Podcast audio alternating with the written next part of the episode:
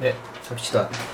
어, 오늘은 어, 레위기 제자반 다섯 번째 어, 녹음입니다. 음, 어, 오늘 오늘은 또 전사님하고 같이 녹음을 하고 있는데 인사하시죠. 네, 안녕하세요. 같이 하게 됐습니다. 네, 지난번에도 원래 같이 했다가 너무 늘어지는 바람에 저녁에 다시 해서 짧은 파일을 올리는 바람에 전사님 녹음분이 어, 날라갔습니다. 오늘은 꼭 저희가 어, 1시간 반에 안에 끝내서 어, 꼭 전사님 같이 하는 게 업데이트 됐으면 좋겠습니다. 오늘 8, 90장이고 프린트물의 분량은 16페이지로 좀 많긴 한데 요점만 좀 설명하면서 어, 최대한 단축해서 진행하도록 하겠습니다. 뭐 앞으로 어, 다음번 게 11장부터 13장 그리고 마지막 수업이 14장부터 16장 해가지고 총, 총 7번의 강의로 일단 레위기 그 전반부 내용을 마무리하고 어, 다음번에 레위기 2 시간에 나머지 17장부터 27장 내용을 좀 진행하도록 하겠습니다. 어, 8장부터 10장까지 이 세 장의 제목을 저는 나름대로 모세와 아론의 이치, 이, 이치임식이라고 좀 정해봤습니다. 그러니까 뭐 모세의, 모세의 은퇴, 아론의 뭐 데뷔, 뭐 이렇게 해서 모세의 마지막 제사, 아론의 첫 번째 제사, 그리고 이스라엘 백성의 첫 번째 실패라고 하는 어, 그런 제목으로 좀 어, 잡아봤는데요. 어, 전사님은 8장부터 10장 읽으시면서 어떤 이렇게 뭐가 기억에 나시나요? 8장부터 10장에서. 음, 오래 전에 읽어가지고 그쵸, 지금 맞아요. 자세히는 기억 안 나는데 네. 맞아요. 그럴 수밖에 없어요. 어, 좋은 답을 해주신 게 제가 하고 하고자 하는 이야기에 어, 그, 그 이야기에 대한 어떤 좀 이렇게 이유가 될 수 있어가지고 사실 위기 내용이 계속 비슷한 내용이 반복되는 것 같아가지고 장별로 어떤 특별한 차이점이나 이런 것들이 부각되지 않는 것 같은 어, 인상이 사실 있습니다. 어, 그런 이유가 뭐 지난번 녹음 때 얘기했는지 모르겠지만은 많은 사람들이 레위기를 율법책으로만 생각을 하고 있다는 거죠.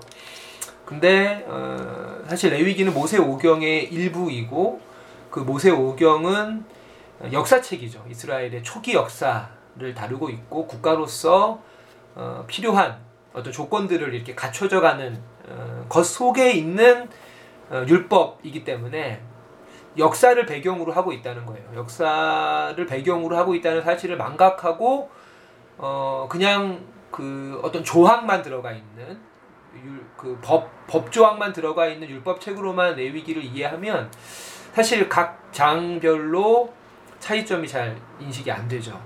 안 됩니다. 그래서 그 1페이지 예비적 관찰에다가 좀 그 내용을 써놨는데요. 어, 레위기 율법의 연속적인 배열이 갑자기 끼어든 아론과 그의 아들들의 제사장 위임식 이야기로 인해 방해를 받는 것을 발견할 때 우리는 놀라게 된다. 사실 안 놀라신 분도 있을 거예요.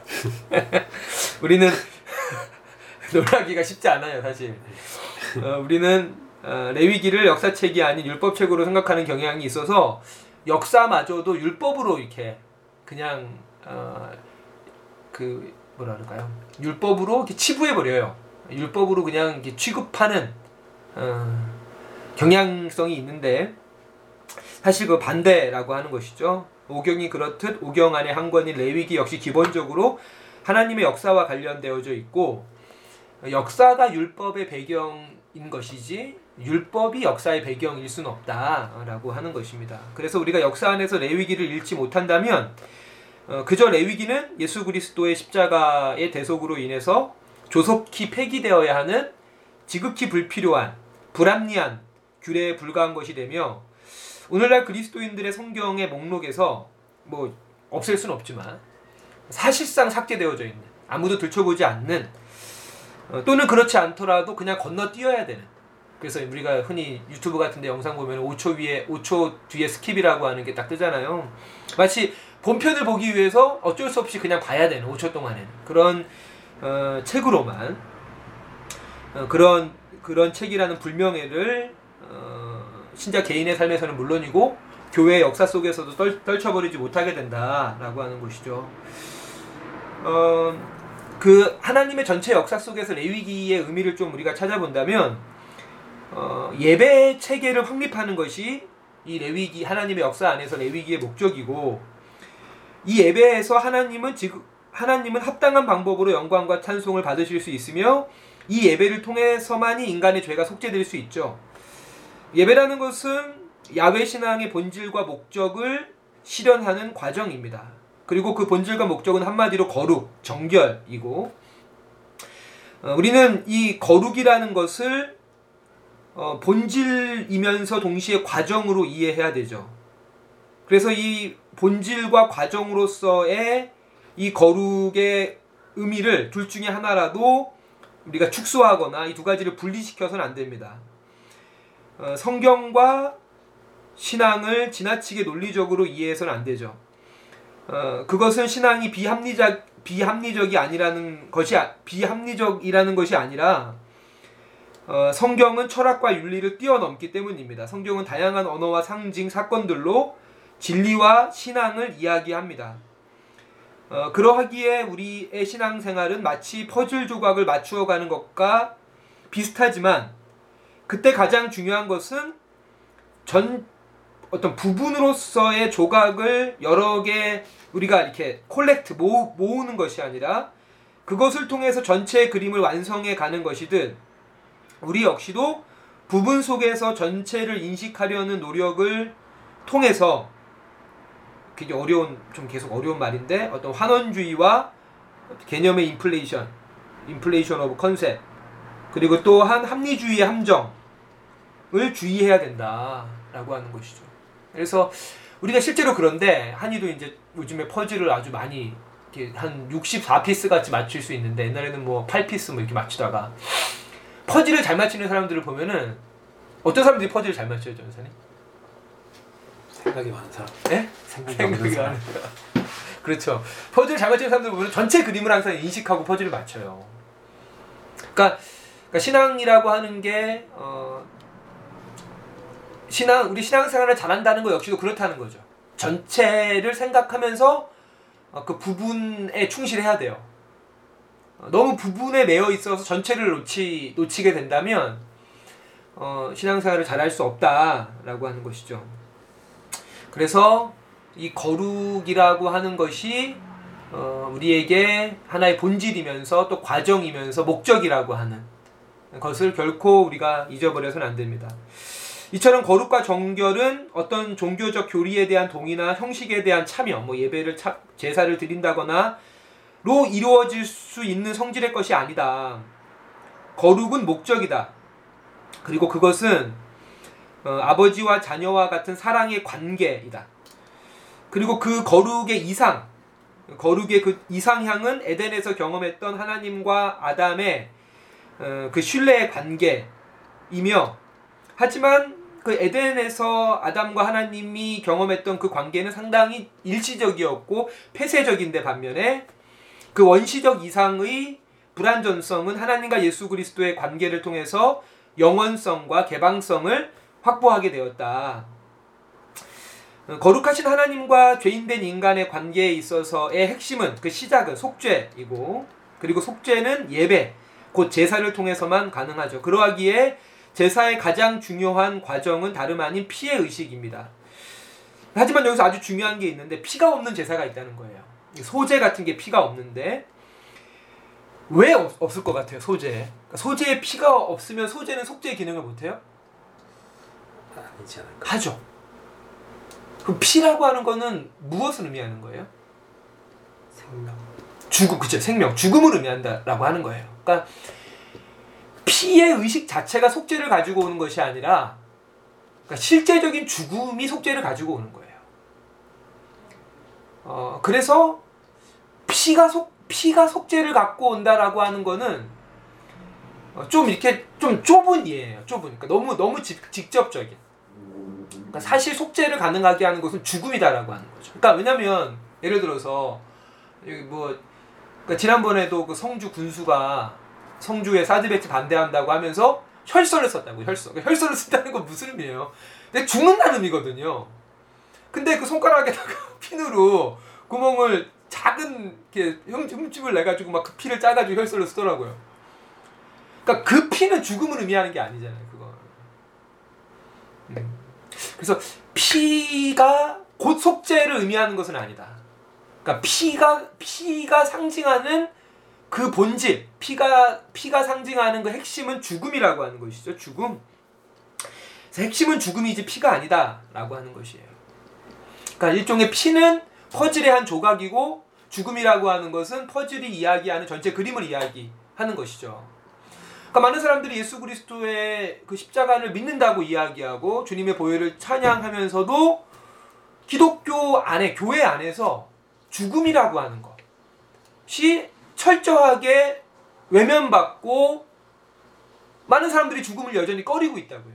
피를 피를 숭배하면서 사실 그 피라고 하는 것은 우리에게 죽음을 환기시키는 것이고 우리에게 죽음을 우리가 죽음을 지향하도록 뭐 그 죽음이라고 하는 것은 여러 가지 의미가 있지만 뭐 정치적 죽음, 그러니까 낮아짐, 또 경제적 죽음, 가난 뭐 그런 여러 가지 의미가 있겠지만 그러니까 교회 안에서 그리스도의 피에 대한 이야기는 끊임없이 나오지만 사실상 그 피가 궁극적으로 의미하는 죽음에 대한 어 것은 어 그 죽음이라고 하는 것은 음 철저하게 어, 이렇게 외면받고 있다라고 하는 것이죠. 어, 죽었기에 피가 효력이 있는 것이지 죽지 않은 피는 효력이 없어요.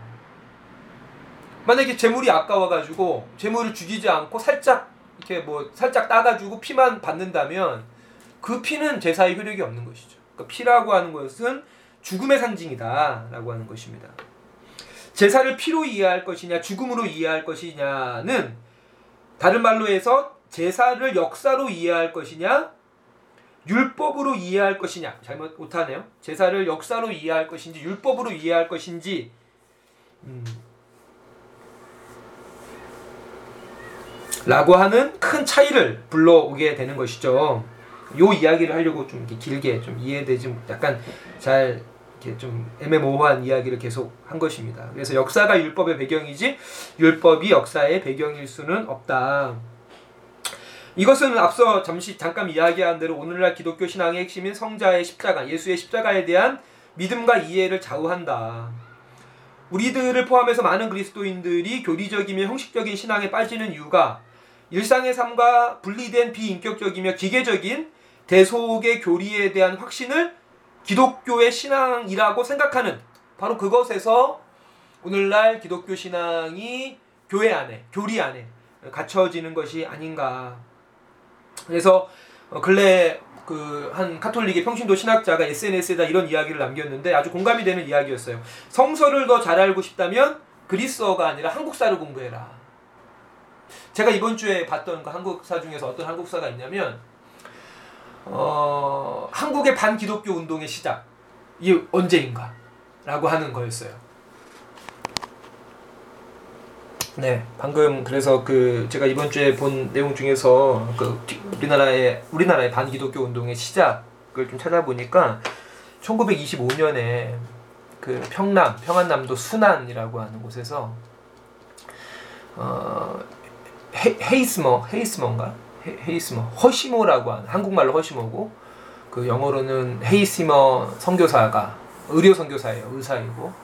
의료 선교사가 안식일교 목사인데 그러니까 제7일 안식일교 목사인데 한국에 이제 선교하러 왔다가 그러니까 병원장을 했죠 병원장. 근데 그 자기가 이렇게 소유하고 그 선교사가 왜 그런 자기 소유가 있는지 모르겠는데 자기 소유의 이그 이 땅에서 사과나무를 심었는데 그 사과나무를 12살짜리 꼬마애가 훔쳐간 거예요. 그러니까 무, 거기에는 이제 무단 진입해서 어, 이렇게 사과를 하나 따먹었는데 그 허시모 목사가 헤이즈머 목사가 그 아이를 잡아다가 염산으로 얼굴에다가 도둑이라고 쓴 거예요. 염산으로. 그게 어, 그게 이제 일본 검사가 그거를 수사하게 되고 그것들이 알려지면서 한국 사회에서는 아마 거의 처음으로 반기독교 운동이 시작된 게 그 허시모 사건이라고 하는 게 음, 그런 기사를 본 적이 있어요. 어, 그래서 음, 우리는 성서를 더 깊이 이해하기 위해서는 어, 그 성서가 쓰여진 시대의 배경의 역사뿐 아니라 그 성서가 적용되는 오늘날의 시대의 역사를 우리가 이해하지 않으면 어, 결코 이 복음이 이 사회의 수많은 사람들의 영혼을 치유하고 해방하고 자유케 하는 그런 역할들을 할 수 없다라고 생각이 됩니다. 하나님은 마술사가 아니다. 어, 가끔 그분이 행하시는 일들이 마술처럼 보일 때가 있긴 하지만 마술은 아니다. 하나님은 역사를 만들어내는 분이시지 기적을 만들어내는 분이 아니다. 그리고 그분이 만들어내는 역사가 바로 기적이다라고 하는 것이죠. 그분의 은총과 그분의 자비, 그분의 지혜로 만들어내시는 역사가 진짜 기적이다라고 하는 것입니다. 어, 전사님 거기 좀 읽어주시겠어요? 우리는 점점 세밀해지는 제사의 규례를 백성 하나하나와 그들이 모여서 이루어진 이스라엘 백성의 현실과 역사 속으로 들어가 그들의 관점으로 공부해야 하며 그때 비로소 복잡 다단하지만 다행히 오늘날엔 폐기된 3500년 전의 제사법으로서의 레기가 아닌 과거에도 그랬던 것처럼 오늘도 역시 아니 더더욱 우리를 일상적 친교와 사귐의 대상으로 초대하시는 하나님의 놀라운 은총과 그 안에서 우리가 매주 드리는 예배의 역사적 성서적 의미를 발견할 수 있을 것이다. 이는 예배자로서의 우리의 태도를 새롭게 할 뿐 아니라 예배의 구성과 요소를 새롭게 할 것이다. 네, 그렇죠.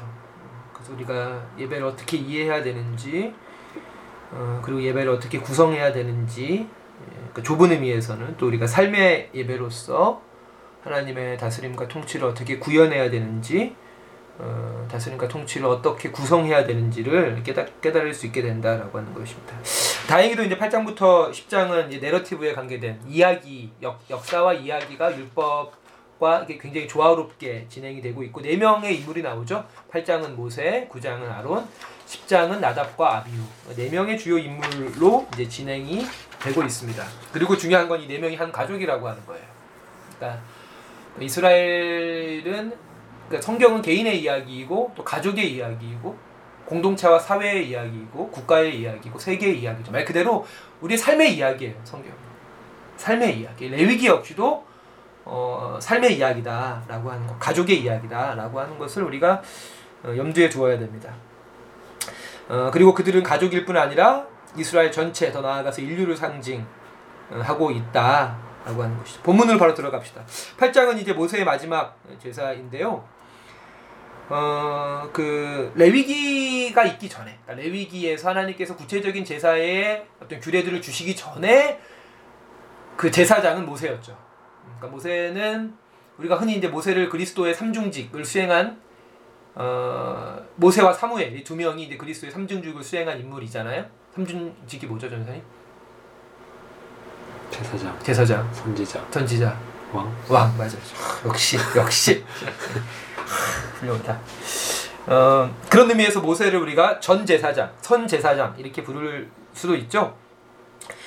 어, 8장은 어, 아론과 그의 아들들을 제사장으로 임명하는 위임식의 장면이지만 어, 어떻게 본다면 모세의 마지막 제사이다.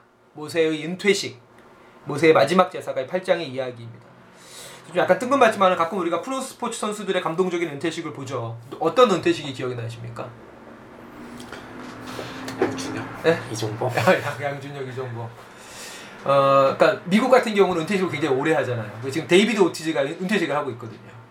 작년에는 두 명이 은퇴식을 했지. 양키즈의 데릭 지터하고 리, 마리아노 리베라가.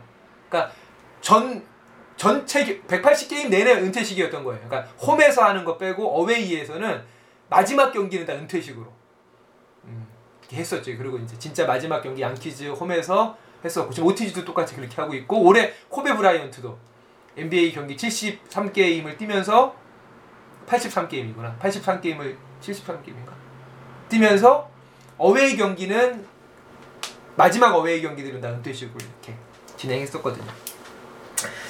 어, 우리나라도 좀 그렇게 어, 한 번의 은퇴식이 아니고 각 어웨이 구장에서도 은퇴식을 할 수 있을 만큼의 어, 그 지역을 넘어서 모든 사람들에게 존경받는 그런 프로 스포츠 선수가 나왔으면 좋겠는데 이게 무슨 뭐 도박에 또 뭐 성 성추행에 또 뭐 승부 조작에 좋지 않은 일들이 많이 있어서 좀 아쉽습니다. 그들은 10수년의 선수 생활을 뒤로하고 또 시원섭섭한 은퇴를 하죠. 선수 기간 내내 얼마나 많은 패배와 부상과 슬럼프 등의 위기가 있었겠습니까? 반면 승리와 우승, 기록 수립의 기쁨도 있었을 것입니다. 이제 그 기쁨과 슬픔의 선수 생활을 뒤로하고 후배들에게 그 자리를 내어주고 새로운 제2의 인생을 시작하는 그 선수에게 은퇴식은 선수로서의 첫 번째 경기만큼이나 두려, 두렵고 떨렸을 것입니다. 나는 모세가 이 8장에서 마지막 제사를 드리는 심정이 그러하지 않았을까? 그러니까 제사장으로서의 마지막 제사이죠. 제사장으로서의 마지막 제사를 드리는 심정이 그러하지 않았을까? 그리고 우리가 그 심정을 이해하지 못한다면 아까 이야기한 대로 8장에 나오는 뭐 속죄라든지 번제라든지 소제라든지 이런 것들은 앞서 1장과 6장에 나와 있는 번제나 소제의 규례의 반복에 불과해요. 그래서 이거를 어떤 배경 속에서 쓰여진 내용으로 이 책을 읽어야만은 그때 이제 중요한 거는 10장의 나답과 아비우의 불순종이 얼마나 큰 불순종인지를 알게 된다라고 하는 거죠. 그러니까 모세는 그 마음으로 제사를 드린 거예요. 그러니까 제사의 규례가 생기기 전에 어렴풋이 알고 있던 그러니까 어렴풋이 그냥 뭐, 뭐 그걸 뭐라 그래야 되지? 그러니까 직관으로 아는 거죠. 어렴풋이 직관으로 알 수 있는 제사의 방법으로 제사를 드린 거예요. 근데 그게 얼마나 두렵고 떨렸겠어요. 안정적이지 않지. 확신이 없는 거죠. 하나님이 말씀하시지 않았으니까 아직. 그러니까 그, 그 두렵고 떨림으로 제사를 드렸고 이제는 하나님께서 주신 레위기의 제사 규례를 통해서 어, 공식적인 오피셜한 제사, 제사장들을 임명하면서 자기가 은퇴하게 되는 그리고 그 마지막 제사를 드리 마지 제사장으로서의 마지막 제사를 드리는 그 모세의 어, 그 떨리는 마음 이것을 우리가 8장의 배경으로 이해하지 못한다면 어, 거기 나와 있지만 8장의 위임식은 위임식 역시 오늘날에는 폐기된. 그래서 우리를 번거롭게 하지 않아서 감사하는 또 하나의 과거의 의미 없는 조항으로서 뭐 skip해 버리는 광고와 아, 같을 것이다. 8장을 대충 이렇게 읽어 버리는 것이죠. 그래서 8장에서 이런 것들을 배경으로 한다면 아주 중요한 그 문구가 여호와께서 명령하신 대로라고 하는 것입니다. 가장 많이 등장하는데요. 여호와께서 명령하신 대로 비록 모세가 그리스도 이전에 그리스도 삼중직을 수행한 전설적인 인물이지만 그의 모든 과거와 현재 그리고 미래의 영광과 영예는 오직 하나님께 대한 끝없는 감사와 회개, 순종과 헌신 속에서만 확보되는 것이죠. 그 모세의 은퇴식의 주제는 과거에도 그랬고 지금도 그러고 미래에도 그러한 것처럼 순종입니다. 순종. 하지만 이것이 저절로 어느 한순간에 드려진 것은 아니죠. 우리가 모세의 등장을 보십시오. 어, 40세 때 모세가 처음으로 이제 성서에 등장하게 되는데 그는 그의 젊은 혈기와 불순종은 40년간의 미디안 생활을 통해서 다, 미디안 광야 생활을 통해서 다듬어졌죠. 그리고 80, 100발이 된 모세였지만 여전히 하나님을 온전히 신뢰하고 순종하지 못했습니다. 그의 불순종은 백성들 전체를 위기에 빠뜨리기도 했고 그리고 심지어 백성들은 그의 불순종을 배우기도 했죠. 이러한 수많은 우여곡절과 시행착오, 회개와 결단을 통해서 오늘 레위기 8장의 모세 여호와께서 명령하신 대로 행한 모세가 세워지게 된 것이죠. 그런 의미에서 그의 삶 전체가 하나의 제사이고 그리고 모세 지금 80세의 이 영광스러운 모세는 그 제사의 결과 그 제사의 목적의 실현이라고 볼 수 있는 것입니다. 그래서 제사의 실현이라고 하는 것이 그냥 속죄가 아니고 그 속죄를 어떤 하나의 본질과 과정과 목적으로서 이해할 때 그, 그 목적, 그 과정을 통해서 실현된 목적, 그 열매의 대표적인 예가 바로 모세라고 하는 것임을 우리가 어, 기억해야 된다라고 하는 거죠. 하나님의 그 첫 번째 명령은 온 회중을 해방문에 모으라라고 하는 것입니다. 그 8장 3, 8장 3절과 4절 한번 4페이지 제일 위에 읽어 주시겠어요? 온 회중을 회방문에 모으라 모세가 여호와께서 자기에게 명령하신 대로 함에 회중이 회방문에 모인지라 아멘. 제사장이라고 하는 존재, 특별히 대제사장이라고 하는 존재는 어, 우리가 그 앞서도 봤지만 어, 그 속죄제 때 봤죠. 속죄제 때 대제사장의 속죄제와 회중의 속죄제의 제물이 같고 형식도 같잖아요. 그리고 그 성소 안에다가 피를 뿌리고 어, 향단에 피를 바르고 하는 형식이 다 똑같은 그 의미가 뭐라 그랬죠? 선생님? 대제사장의 속죄제와 회중의 속죄제의 규례가 같은 것의 의미가 뭐라 그랬죠? 그만큼 두 개의 그런 맞아요. 비정이 같다. 그렇죠? 같다. 그래서 대제사장이 곧 회중이고 회중이 대- 대제사장이다라고 하는 그런 의미가 있다고 이야기했죠. 그러하기 때문에 이 어 그 아론의 위임 아로, 아론의 취임식 그렇죠? 아론에게 위임하는 대제사장의 권한을 모세가 아론에게 위임하는 이 시간에 어, 아 그 회중을 성막 성막 안에 성막 안에다가 불러 모으는 거죠. 여기서 물론 말하는 회중은 150만 명은 당연히 아니죠. 150만 명이 들어갈 수가 없으니까 어, 이거는 아마 그 회중의 대표 이스라엘 전체 백성 그 대표성을 가진 어떤 그 소그룹 집단이지 않았을까라고 생각합니다. 어, 그래서 여기서 모으다라고 하는 단어가 3절과 4절에 한 번씩 등장하는데 히브리어로는 칼이라고 하는 단어이고 어, 여기서 백성을 모으는 것 자체가 제사 행위라고 생각이 돼요. 왜냐하면 제사 자체가 하나의 모임이잖아요. 모임, 만남, 모임. 그게 제사죠. 하나님과의 만남. 또 그 안에서 이스라엘 회중과 회중과의 만남이기 때문에 이, 이, 이 모임이라고 하는 단어 자체가 나는 제사를 너- 넓은 의미에서 제사를 의미한다고 생각이 됩니다. 그러니까 제사는 종교적인 형식이 핵심이 아니라 인격적인 사귐을 토대로 하고 있죠. 하나님과의 인격적 사귐. 그게 없으면 하나님께서 그 제사를 받지 않으시잖아요. 나답과 아비후의 제사를 받지 않은 이유는 바로 거기에 있어요. 그리고 나답과 아비후 우 아, 아비후의 제사의 원형은 누구의 제사겠어요, 전사님? 그러니까 나답과 아비후 전에 하나님께서 받지 않은 제사가 있죠. 이게 가인의 제사예요. 가인의 제사를 받지 않은 이유는 뭐겠어요? 곡식으로 드렸기 때문이 아니고 그 왜냐면 소재가 있잖아. 하나님께 소재를 명하셨는데 그러니까 결코 곡식이기 때문이 아니고 피가 없기 때문이 아니에요. 곡식을 드린다는 것도 주, 죽여야 드리는 거거든요.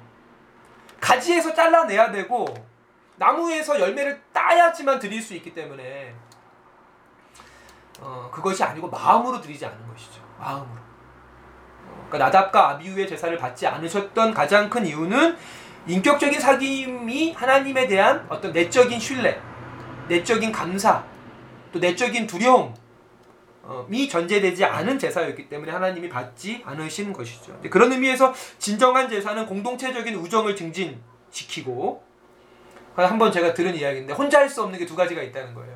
근데 이거 누구한테 들었더라 이거를? 근데 혼자 할 수 없는 게 두 가지가 있는데 첫 번째는 결혼이고 두 번째는 신앙생활이다 아, 하는 아, 정말 그, 그 설교의 내용을 하나도 안 들었고 꼭 한 1분만 들었는데 100% 동감이 되네. 어, 신앙생활 혼자 할 수 없죠. 혼자 할 수 없습니다. 어, 제사장의 의복에 대한 말씀이 6절부터 9절에 등장하는데 복식, 복식 은 대단히 복잡하고 또 화려합니다. 복잡하고 화려합니다. 하지만 이것은 그 사람이 맡고 있는 직무의 중요성을 우리에게 말해주는 것이지 그 사람 자체의 존귀함을 우리에게 말해주는 것은 아니다. 어, 굉장히 중요하죠. 굉장히 중요해요. 근데 그런 의미에서 대제사장이 입는 속옷은 일반 백성이 입는 속옷하고 똑같아요. 그러니까 본질은 같은 거예요. 대제사장이나 일반 백성이나 그 속옷 본질은 같아요. 하지만 역할이 다른 거예요. 역할. 음, 이게 중요한 내용이라고 생각이 듭니다. 사람은 같다. 역할만 다를 뿐이죠. 그것을 말해주는 것이 바로 속옷입니다. 복장의 영광은 대제사장이 자신의 직무를 회막 안팎에서 회막 안팎에서 그러니까 제사를 드릴 때나 일상생활에서 성실히 이행할 때 주어지는 것이지 그렇지 않다면 그의 화려한 복장은 오히려 위선과 탐욕의 상징으로 전락하게 될 것이다. 그러니까 복장의 화려함 자체가 대제사장을 영광스럽게 하는 것은 결코 아니다. 그가 자신에게 맡겨진 소극적으로 봤을 때는 제사의 임무, 적극적으로 봤을 때는 제사 외의 일상적 의무들을 성실하게 수행했을 때 그가 그 제사장의 복장이 갖는 그 어떤 화려함 망, 화려함과 비례하는 존경을 받게 될 것이다. 그 캐주얼 우리가 이제 흔히 정장이 아닌 거를 캐주얼이라고 이야기하잖아요. 캐주얼이라고 하는 단어를 사전으로 찾아보면 어떤 뜻이 나오냐면 어, 무성의한 뜻이 나요. 무성의한. 어, 그러니까 원래 캐주얼의 뜻은 무성의한이었어요. 음, 근데 이제 물론 지금은 이제 그런 의미를 갖고 있지는 않지만은 어, 반대로 이제 그 캐주얼의 반대말이 유니폼이죠. 제복이라고 하는 것인데 저는 목회자의 의복은 굉장히 중요하다고 생각이 듭니다. 저도 한때는 이제 온누리교회 어떤 그런 어 그런 영향을 많이 받아가지고 뭐 복, 복장이 뭐가 중요하냐 어 이렇게 사람들에게 편한 복장 이면 되지 않느냐라는 생각이 많이 있었어요. 그래서 뭐 넥타이도 안 매고 넥타이도 안 매는 게 아니고 뭐땐 청바지도 입고 설교하기도 하고 티셔츠 입고 설교하기도 했는데 아니요 그렇지 않다고 생각해요. 그러니까 본질만 잘 갖춰져 있다면 의복은 중요합니다. 어, 그 사람의 본질을 밖으로 표현하는 것이고 어, 그 전체를 상징하는 것이기 때문에 굉장히 중요하다고 생각합니다. 특별히 요즘에 제가 넥타이를 매지 않고 차이나 칼라나 로만 칼라도 이제 조만간에 입으려고 하는데 넥타이를 매지 않는 이유는 그 넥타이가 상징하는 것이 비즈니스잖아요. 비즈니스. 음, 그래서 그 목사가 비즈니스맨인가? 교회가 비즈니스를 하는 곳인가? 물론 이제 그 기독 그 안티 기독교인들 같은 경우에는 기독교를 개독교라 부르고 주식회사 예수 뭐 이렇게 부르기도 하는데 우리가 정말 예수를 팔아 돈을 버는 것이 교회인가? 어, 결코 목회자는 비즈니스맨이 아니다라고 하는 그런 생각 때문에 어, 그러니까 아래서 다섯 번째 줄에 목회자만의 의복 문화가 있어야 된다고 생각을 하고 레위기의 제사장 규례가 담고 있는 의미들을 오늘날 목회자들이 예전시 착용하는 의복 속에 담아내야 된다라고 생각을 합니다. 그리고 이를 가장 효과적으로 보여주는 그 어떤 공동체가 프란치스코회 라고 생각을 하고 어, 그들은 아주 그 재질이 안 좋은 그 섬유질에 모자가 달린 긴 옷에 허리끈을 묶죠. 그리고 그 옷이 상징하는 것은 세 가지인데 가난과 순결과 순명, 그러니까 이제 복종이죠. 복종을 의미하고 있습니다. 이거 그리고 그 프란치스코 회의 의복은 예수님이 제자들을 전도를 위해 파송하실 때 말씀하셨던 그 의미와 상당히 비슷한 의미를 갖죠. 뭐 신을 신지 말고 어, 두벌 옷을 갖지 말고 그리고 지팡이를 가지지 말아라라고 하는 그러니까 너희들이 어, 전도를 하, 전도를 하러 나갔을 때 사람들이 너희를 봤을 때 너희들을 가난한 사람으로 그러니까 자신들과 다르지 않은 가난한 백성들과 다르지 않은 사람들로 이질감 이질감이 없이 인식하게 해라라는 그런 의미가 담겨 있다고 생각이 됩니다. 단순하고 소박한 제사장들의 식생활이 그러하듯 제사장들의 의복도 그러해야 된다. 말씀을 제가 준비하면서 여전히 좋은 옷을 좋아하고 옷장에 가득한 옷들을 보면서 내 옷장이 가난한 자들에게 위로가 될 수 있을까 또 앞으로 그랬으면 좋겠다라는 생각을 하게 되었습니다. 그 옷에 대한 성서의 언급은 여러 가지가 있는데 그 이사야서 3장 같은 경우 하나님께서 심판을 말씀하시면서 너희의 아름답고 화려한 옷이 아주 이렇게 그 볼품 없는 옷으로 바뀌게 될 것이다. 라고 이렇게 말씀을 하시죠. 그리고 마태복음 6장에도 어찌 의복을 위해서 염려하느냐? 들의 백합화가 어떻게 자라나는가 생각해봐라. 수고도 하고 수고도 아니하고 길쌈도 아니한다. 내가 너희에게 말하노니 솔로몬의 모든 영광으로 입은 것이 이 꽃 하나만 못하다. 오늘 있다가 내일 아궁이에 던져지는 들풀도 하나님께서 이렇게 입히시거늘 하물며 너희일까 보냐. 그러므로 염려하여 이르기 염려하여 이르기를 무엇을 먹을까 무엇을 마실까 무엇을 입을까 하지 말라라고 말씀하시고 갈라디아서에는 그리스도로 옷을 입어라 어, 라고 이렇게 말씀하고 있습니다.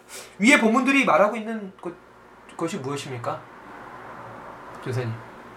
위에 본문들이 옷에 대해서 어떤 어떤 것들을 말하고 있다라고 생각이 드세요? 여러 가지를 말하고 있죠. 저기 사치 화려하게 입지 마라 어, 라는 것을 말하고 있죠. 어.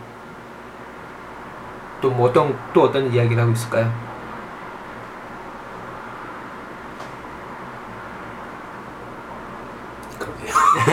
많은 거를 이야기하고 있어요. 그러니까 뭐 그리스도로 옷 입어라, 어, 그렇죠? 그리스도가 옷을 잘 입지 않았, 않았을 테니까. 어? 그리스도로 옷 입어라 그분을 닮아라 뭐 그런 이야, 이야기도 음, 담겨져 있을 것입니다. 어, 거기 한번 읽어주시죠 앞선. 앞선 6, 7장에서 제사장의 제사 규례의 핵심 중 하나가 제물에서의 제사장 목이라면 제사장 위임식의 핵심은 제사장의 의복이다. 이는 우리는 굳이 종교적인 의미로만 국한해서 해석, 해석해서는 안 된다. 제물은 음식이고 의복은 말 그대로 옷이다. 제사장의 의식에 대한 규례이다. 그것도 모든 회중 앞에서 말이다. 제사장이 식생할 뿐 아니라 옷 역시도 백성에게 본을 보여야 한다. 제사장뿐 아니라 그리스도인 모두가 그러하다. 옷을 쇼핑하는 일은 우리 삶의 적잖은 부분을 차지한다. 그 수많은 선택의 순간에 하나님의 통치와 다스림이 나타나야 한다. 물론 이 말이 여자들은 노출을 피하고 최대한 수수한 옷만을 선택하고 남자들 역시 그러하라는 게 아니다. 아름다움은 하나님의 속성이다. 하나님이 인간에게 부여, 부여 하신 귀한 욕구이다. 하지만 그 아름다움이 명품 브랜드와 동격으로 인식되는 우리의 사고를 깨뜨리고 진정한 아름다움, 내면과 어우러진 아름다움을 구현해야 할 것이다. 네, 그래서 이 제, 대제사장의 위임식에서 의복의 그 규례는 단순히 제사를 집, 집행할 때, 집례할 때 제사장이 어떠한 옷을 입어라라고 하는 차원으로 왜냐면 이 그럼 그렇 그렇게 차원으로 이해한다면 오늘날에는 전혀 이 본문은 완전 삭제돼야 되죠. 뭐 우, 여기다가 흉패를 붙이고 그다음에 뭐 머리에다가 관을 쓰고 그 관에다가 여호와께 성결이라고 쓰고 그런 옷을 입고 설교하는 목사가 어디 있겠어요. 그러니까 정말 필요 없는 거죠. 그러니까 이거는 단순히 회막 안에서뿐 아니라 어, 그 제사장들의 복식이 어떠해야 하는지를 우리들에게 어, 보여주는 것이고 어, 그 앞에 나와 있는 제물 규례, 그러니까 제사장의 목과 연동해서 이 의, 의복 규례를 우리가 이해한다면 제사장들은 의복을 통해서 어떤 이 가난, 어, 검소함, 소박함, 단순함, 또 정결 어, 이런 것들을 이렇게 상징적으로 백성들에게 보여줄 수 있어야 된다. 어, 라고 생각이 됩니다. 어, 그 다음에 이제 대, 이 대제사장 위임식에서 우리가 주목해 봐야 되는 건 8장 6절인데요. 제가 한번 읽겠습니다. 모세가 아론과 그의 아들들을 데려다가 물로 그들을 씻기고 라고 되어져 있습니다. 어, 출애굽기 30장 말씀에 따르면 제사장은 성막의 직무를 수행하러 갈 때마다 몸을 씻어야 했죠. 어, 이 씻기다라고 하는 그 아래 아래 단락에 히브리어는 라츠로서 창세기에만 해도 여러 번 등장합니다. 이 단어는 제유법적인 용법으로 사용이 되죠. 제유법이 혹시 뭔지 아셔요, 선생님?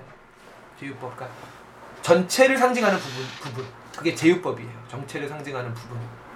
어, 뭐 그런 게 뭐가 있을까요? 음, 뭐 예를 들어서 뭐 그 친박의 이번에 최경환 또 누구지? 윤상현 녹취록이 공개됐잖아요. 그때마다 새누리당이 하는 얘기는 뭐예요? 개인적 일탈이다. 개인적 일탈이다. 그 둘이 전체를 상징하잖아요. 왜냐면 친박의 핵심들이었고 정무수석이었고 경제부총리였고 누가 뭐래도 이 최경환은 친박의 실세 중에 실세인데 제휴 제휴법이라고 하는 거는 전체를 상징하는 부분이죠. 전체를 상징하는 부분. 그래서 창세기 18장에 나와 있는 저 식기다도 거의 다 손과 발, 그러니까 부분을 시키는 거예요. 부분을 시키는 거. 그리고 손과 발을 씻는 것은 사실상 전체를 씻는 것의 의미가 있는 것이고 그것을 이제 예수님이 완성하신 의식이 세족식이죠. 세족식. 발을 씻김으로써 전체를 씻는 것을 상징하는 것입니다. 여기서도 역시 제사장이 그 물두덩 앞에서 온몸을 씻는 것이 아니라 손이나 발 부분을 씻음으로써 전체를 씻는 그런 의미가 있다라고 하는 것이죠. 어, 예수님께서 마태복음 15장 1절에 이 레위기 8장 규례로 형성된 전통으로 손을 씻지 않고 식사를 하는 제자들을 비판하는 바리새인들을 책망하시는 말씀이 등장합니다. 그러면서 뭐라고 말씀하시냐면 어 11절에 15장 11절에 입으로 들어가는 것이 사람을 더럽게 하는 것이 아니라 입에서 나오는 것이 사람을 더럽게 한다라고 하시면서 우리가 정말 씻어야 되는 것은 마음이다. 마음이다. 손과 발을 씻는 것이 중요한 것이 아니라 마음을 씻는 것이 중요하다라고 이렇게 말씀을 하시죠. 손을 씻는다라고 하는 것은 영혼과 내면을 씻는다는 의미이고 이것은 위에 제사장의 의복 규례와 맞물려서 해석이 돼야 되는 것입니다. 의복 역시도 내적인 성결을 상징하는 것이 의복의 가장 중요한 것이죠. 그래서 그 대제사장의 복식의 마지막 그 단계가 그 머리에 관을 쓰는 것인데 그 관은 기본적으로 청색이고 그 청색 관 한가운데 금패로 여호와께 성결이라고 하는 금패가 이렇게 붙어 있죠. 그것은 어, 그 내면이 성결하다라고 하는 것을 상징하는 것이죠. 그리고 내면의 성결이라고 하는 것은 바로 하나님과의 어떤 그, 그 인격적인 그 관계를 기초로 한 것이지 단순히 제사의 형식을 잘 수행한다 그래서 어떤 그 성결이 확보되는 것은 결코 아니다라고 하는 것이죠. 거기 한번 읽어주시겠어요? 7페이지 제일 위에. 제사장의 복식 규례는 속옷, 수가 놓인 허리띠, 겉옷, 에봇, 흉패 의 순으로 설명된다. 특별히 가슴과 머리의 장식이 돋보인다. 머리에는 하나님 여호와께 성결이라는 금패가 부착된 간을 쓰고 가슴에는 온갖 보석으로 꾸민 흉패를 부착한다. 이는 단순한 단순히 아름다운 장식으로 통해 제사장의 종교와 영광을 드러내는 것이 아니라 제사장의 영적 권위는 성결에 달려 있고 이는 머리와 가슴 즉 이성과 감정을 다한 예배와 율법의 준행에 달려 있다. 네, 그렇죠. 다시 말해서 이러한 아름다운 예복 유니폼은 그 역할의 거룩함과 그로 인한 그것을 잘 수행했을 때 얻게 되는 결과로서의 존귀함을 상징하는 것이지 그 자체로 대제사장의 지위와 중요성을 나타내는 것은 결코 아니다. 라고 하는 것이죠. 이런 의미에서 대제사장의 복식은 신약 성서에서 그리스도인의 믿음과 사랑의 실천을 의미하는 것으로 새롭게 해석이 되면서 데살로니가 전서와 골로새서 말씀에서 바울에 의해서 이렇게 재해석되고 있습니다. 어, 위임 위임 화목제와 피해 피해 피해 의식이 22절부터 30절에 등장을 하는데 어, 여기서 그 일반적인 화목제 절차에서 벗어나서 아주 주목할 만한 특징은 그 피를 다룰 때 피를 향단이나 뭐 휘장에 뿌리거나 향단에 바르거나 재단 밑에 쏟는 것이 아니고 대제사장과 그의 아들들의 귀와 손가락과 발가락에 바른다라고 하는 것이죠. 그리고 그들의 옷에 뿌려지는 것입니다. 그래서 이 잠깐 그 가로친 걸 제가 보면은 약간 좀 기계적으로 해석을 했는데 레위기 4장 소, 속죄제의 피해 의식 규례에서 뿌림은 지성소와 성소 사이의 휘장에 뿌려지고 발음은 성소 안에 향단 뿔에 발라지고 소둠은 번제단 아래 이루어지죠. 이것을 그냥 우리가 기, 기계적으로 적용을 한다면 제사장의 옷이 성소의 휘장으로 이해될 수 있고 제사장의 손가락과 발가락과 이 깃볼은 향단 뿔로 이해될 수 있어요. 그리고 이게 무슨 의미인지는 몰라요. 한번 연결해 봤어요. 그냥.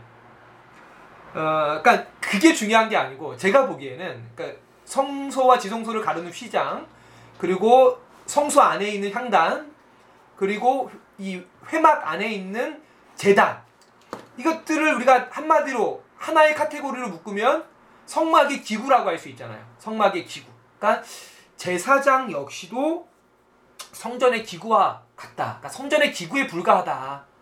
라고 하는 해석이 저는 가능하지 않을까. 그러니까 이러한 해석은 앞서 등장하는 제사장의 복식의 영광스러움과 큰 대조를 이루며 제사장들의 자만의 함정을 경고하는 것이 아닌가. 너희들도 성전의 기구에 불과하다. 너희들은. 음, 그런 뜻으로 저는 어, 해석을 합니다. 주석에는 없어요. 사실 이런 주석은 전혀 전혀 없는데요. 저는 그렇게 해석을 합니다. 그래서 제사장은 하나님과 인간을 중재하는 그것도 어떤 기계적으로서가 아니라 인격적으로서 역할을 하는 이들이지 그 역할 역시도 그리스도의 은총으로 말미암아 하는 것이지 정결이나 속죄를 베푸는 이들이 아니며 오히려 그들 자신도 정결의 대상이라고 하는 그러니까 우리가 속죄제에서 휘장에다 피를 뿌리고 향단에다 피를 바르고 번제단에다가 피를 쏟는 것은 인간들의 죄악으로 인해서 성소가 더럽혀지는 것을 의미하잖아요. 성소가. 그러니까 역시 제사장들 역시도 성결과 정결의 대상이지 속죄와 정결을 베푸는 자는 결코 아니다. 하나님과 인간 사이에서 인간의 인간인 것이지 하나님인 것은 아니다라고 하는 것을 분명히 보여주는 것이 그 피를 바르는 손가 손가락과 발가락과 그 귀에다가 바르는 것을 의미하죠. 그리고 왜 이 세 가지 부분이 선택되었을까에서는 그 8페이지 제일 위에 그 딜먼의 주석이 상당히 좀 이렇게 와닿았습니다. 제사장은 하나님의 음성을 듣기 위해서 항상 귀를 성결하게 해야 되고 거룩한 행위를 하기 위해서 손을 성결하게 해야 되고 거룩한 길로 가기 위해서 발을 성결하게 해야 된다라는 그런 의미로 손가락과 발가락과 어, 이제 귀에다가 발랐다라고 해석을 하시는데 이거는 아주 지극히 상식적인 해석이 아닌가라고 생각이 됩니다. 어, 특별히 이제 8, 8장 33절 35절에 보면은 이 의식을 7일 동안 해라라고 이렇게 이야기하죠. 그러니까 이제 앞서 부, 앞서 1장부터 7장까지에 나와 있는 그 제사의 규례의 핵심은 뭐예요, 전사님? 1장부터 7장까지 나와 있는 제사 규례를 한마디로 말하면 뭐예요? 뭐에 대한 규례예요?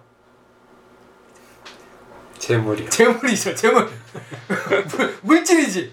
여기서 7일이라고 하는 건 시간을 의미한다고 생각이 들어요. 그러니까 우리가 성결해지기 위해서는 코스트가 필요하지, 대가가 필요해. 근데 그 대가는 두 가지다. 시간과 물질의 대가이다. 그러니까 우리가 예수 예수를 믿으면 그 순간에 속죄를 받죠. 우리가 이제 믿음의 즉각성이라고 이야기하는데 우리가 하나님의 자녀가 돼요. 하지만 하나님의 자녀답게 되는 데에는 긴 시간의 코스트가 필요해요. 긴 시간에. 한순간에 되는 것이 절대 아니다. 음, 절대 아니다. 모세가 그거를 보여준다. 라고 하는 것이죠, 모세가. 우리가 그런 마음으로 제사를 드려야 되는 것이지, 제사를 드리면 바로 속죄가 된다. 라는 식으로 기계적으로 제사를 이해하면, 나답과 아비우의 제사로 전락하게 되는 것이다. 8장의 결론을 봅시다. 마지, 8장의 이제 마지막 부분에 나오는 것은 모세의 두 가지 영광이 등장하는데, 그 모세의 두 가지 영광이라고 하는 것이 참 놀라워요. 8장 29절. 한번 읽어 주시겠어요? 이에 모세가 그 가슴을 가져다가 여호와 앞에 흔들어 요제를 삼았으니 이는 위임식에서 잡은 수량 중 모세의 몫이라 여호와께서 모세에게 명령하신과 같았더라. 네, 아멘. 여기서 이제 이게 위임 화목제를 드리는 부분인데 화목제에서는 제사장의 몫이 두 가지잖아요. 가슴과 뒷다리인데 모세의 몫은 다리가 없어요. 가슴밖에 없어요. 어, 일단 그게 모세의 영광이에요. 그러니까 모세가 선 제사장, 전 제사장, 그러니까 아론, 그러니까, 그러니까 제사장의 원형이죠 일종의. 제사장의 규례가 없을 때 제사장 임무를 수행했으니까 그 모세의 영광이라고 하는 것은 뭐 재물을 통째로 다 갖는다가 아니고 오히려 제사장의 몫보다 더 작은 몫을 받는 것이 모세의 영광이다. 지난주에 계속 설교한 대로 인자가 든 인자가 들린 후에라고 하는 것이 역설인 것처럼 모세의 영광은 모세의 몫이 다른 제사장에 비해서 더 적음에 있다라고 하는 것이 모세의 영광이다라고 저는 해석을 해요. 물론 이것도 주석에는 없어요. 그러니까 전혀 주석에서 이야기하고 있지 않기 때문에 바로 이것이 기독교적인 그리스도교적인 역설적인 영광이 아닌가라고 이렇게 생각을 합니다. 어, 그 35절 36절에 너희는 7주야를 회막문에 머물면서 여호와께서 지키라고 하신 것을 지키라. 그리하면 사망을 면하리라. 내가 이같이 명령을 하나님께 받았느니라 라고 말씀을 하고 있죠. 35절 36절은 제사장 위임식 규례의 결론입니다. 그들에게 가장 중요한 것은 제사장의 의복이나 피해 의식이나 또 모세의 몫이나 이런 구체적인 규례가 아니고 회막에 머무는 것이죠. 이 머무는 것. 그렇죠? 이것이 규례에 대한 순종보다 더 중요한 것입니다. 그 순종의 그 바탕을 이루어야 되는 것이죠. 머물다라고 하는 것은 히브리어로 야샤브인데 앉다, 거하다, 남다, 결혼하다라고 하는 의미가 있습니다. 제사장의 가장 중요한 의무는 규례대로 제사를 집례하는 것 이상으로 하나님의 얼굴을 구하고 하나님의 전에 거하기를 기뻐하는 것이죠.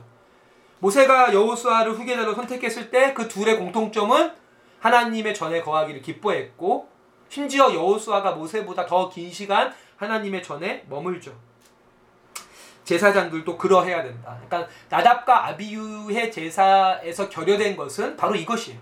여호와의 얼굴을 구하거나 여호와의 전에 거하기를 기뻐하지 않은 그러면서 기계적으로 제사를 수행하는 것이 나답과 아비유 제사의 그러니까 지금 계속 제가 이제 8장 9장을 이야기하면서 나답과 아비유를 언급하는 것이 그것이 아주 굉장히 중요해요, 사실. 그냥 다른 불을 주, 드렸기 때문에 규례를 어겼기 때문에 어, 벌을 받은 것이 아니고 규례를 어기게끔 그 규례를 어기게 된 이유 그 규례를 어기게 된 사연이 무엇인가를 우리가 찾아가는 것이 훨씬 더 중요하다라고 생각이 듭니다. 그러면서 이제 뒷장 9장에 제가 그 여호와의 전에 거하는 것이 무엇인가 그것을 기뻐하는 어, 이제 모세와 여호수아와 다윗의 그 시편들을 좀 이렇게 적어봤습니다. 그렇죠? 음 그 구장 바로 위에 그 구, 구장 아론의 첫째사 위에 모세는 불순종하던 자에서 순종하던 자로 이제는 순종하는 자에서 명령하는 자로 더 나아가서 명령하는 자에서 백성을 순종으로 이렇게 이끄는 자로 변화하고 성숙했다. 그의 몫은 다른 제사장보다 훨씬 더 적고 축사나 격려사 뭐 누군가가 모세 모, 모세 수고하셨어요 뭐 이런 게 한마디도 없잖아요. 어떻게 보면 우리가 뭐 누구 은퇴식 하면은 뭐 삐까뻔쩍 하잖아요. 사실 이제 김사환 목사님도 올해 은퇴할 텐데 뭐 거기 뭐 뭐 별, 별하별 쌈이 다 오지 않 이명박도 오지 않겠어요? 김사환 목사 은퇴식에 그런 거 한마디도 없다고요. 그러니까 미사 여구가 한마디도 없어요. 모세의 은퇴식에 그의 몫은 많지도 않아. 뭐그 목사님들 은퇴식 때 막 그 누구예요? 아직도 제가 기억에 나는 게 김국도 임마누엘 교회 그 목사가 자기 아들한테 이제 교회를 세습을 했지. 세습을 하고 그때 세 가지를 물려, 물려줬어요. 세 가지를. 첫 번째가 성경. 자기가 목회할 때 앞으로 성경을 안 보실 건가? 원래 성경 안 봤겠지만 안 봤으니까 그랬겠지.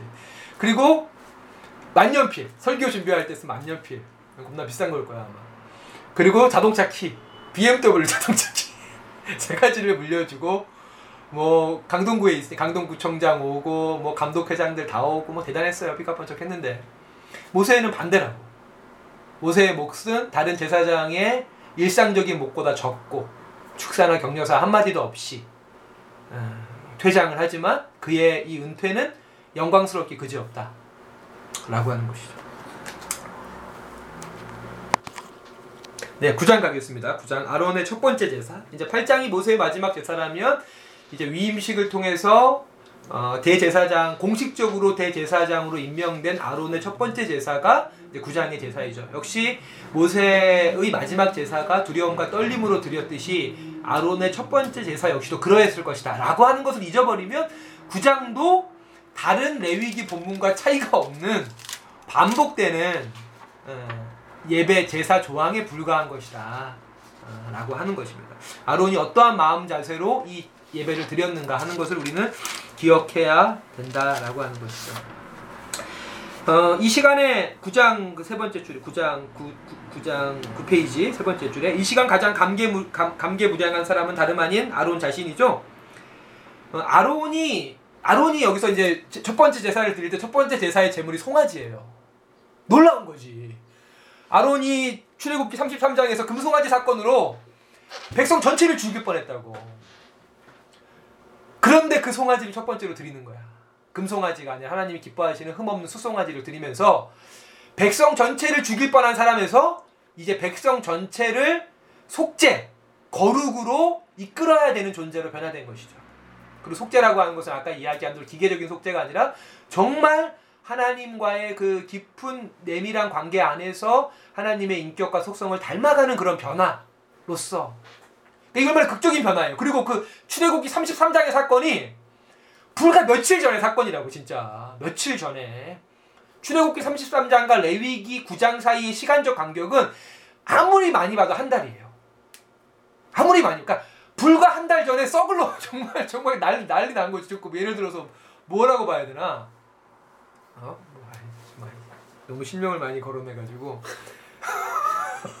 진짜 정말 나쁜 놈에서 한순간에 대제사장으로 임명이 된 거예요. 그리고 첫 제사를 드리는 거예요. 그리고 그 제사의 제물이 공교롭게도 송아지였다라고 하는 것이죠. 저는 어, 바로 바로 여기에서 어, 어떤 이 극적인 반 이 극적인 반전이 어, 하나님의 은총 이 복음을 우리들에게 보여주고 있지 않는가 생각을 합니다. 한 사람이 하나님의 사랑과 그리스도의 은총 그리고 성령 안에서 죄인에서 의인으로 변화되는 것을 가장 극적으로 보여주는 인물이 아론이고 아론이고 그래서 아론이 제사장으로서 첫 번째 드렸던 제물이 아이러니하게도 송아지이다.